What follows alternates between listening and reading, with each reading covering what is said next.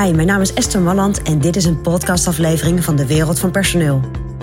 In mijn podcast deel ik graag mijn ideeën met je om op een slimme en simpele manier met je personeel om te gaan.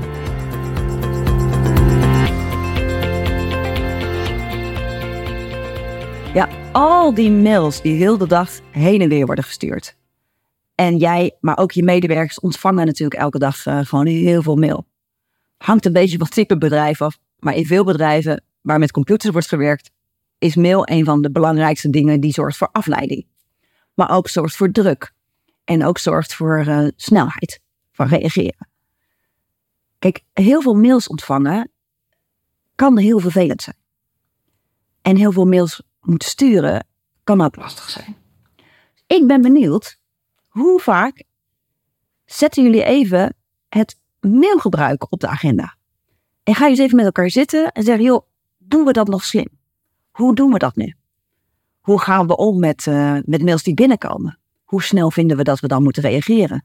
Hebben wij überhaupt die signaleringen aanstaan? En willen we dat wel? Is het belangrijk dat iemand gelijk ziet welke mail binnenkomt? En wat doen wij met uh, cc's? Gaan wij heel veel inzetten cc'en naar, uh, naar collega's? Is het sowieso hier gebruikelijk dat op het moment dat we wat mailen, dat we dan vier of vijf mensen ook inkopiëren? Niks is goed en fout, hè? Dat is denk ik een hele belangrijke. Althans, niet vanuit mijn standpunt. Maar denk er wel over na. Want elke mail die jouw medewerker krijgt, die geeft een stuk druk. Daar moet op gereageerd worden of het moet gelezen worden. En hoe wil je dat je medewerkers omgaan met, met de mails? Zet het een keer op de agenda. En als je dat gedaan hebt, zet het dan over een half jaar of over een jaar weer op de agenda. Dus blijf met elkaar heel kritisch over hoe je mail gebruikt. Kijk, dat hetzelfde geldt voor andere systemen, dat is logisch hè, als je ook veel WhatsApp gebruikt.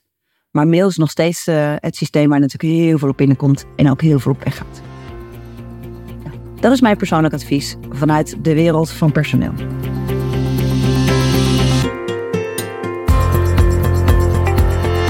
Ja, vond je dit een interessant advies? Abonneer je dan op dit kanaal.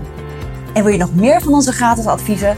Ga dan naar www.dewereldvanpersoneel.nl forward slash gratis. En daar vind je nog veel meer informatie. Bedankt voor vandaag voor het luisteren en tot de volgende keer.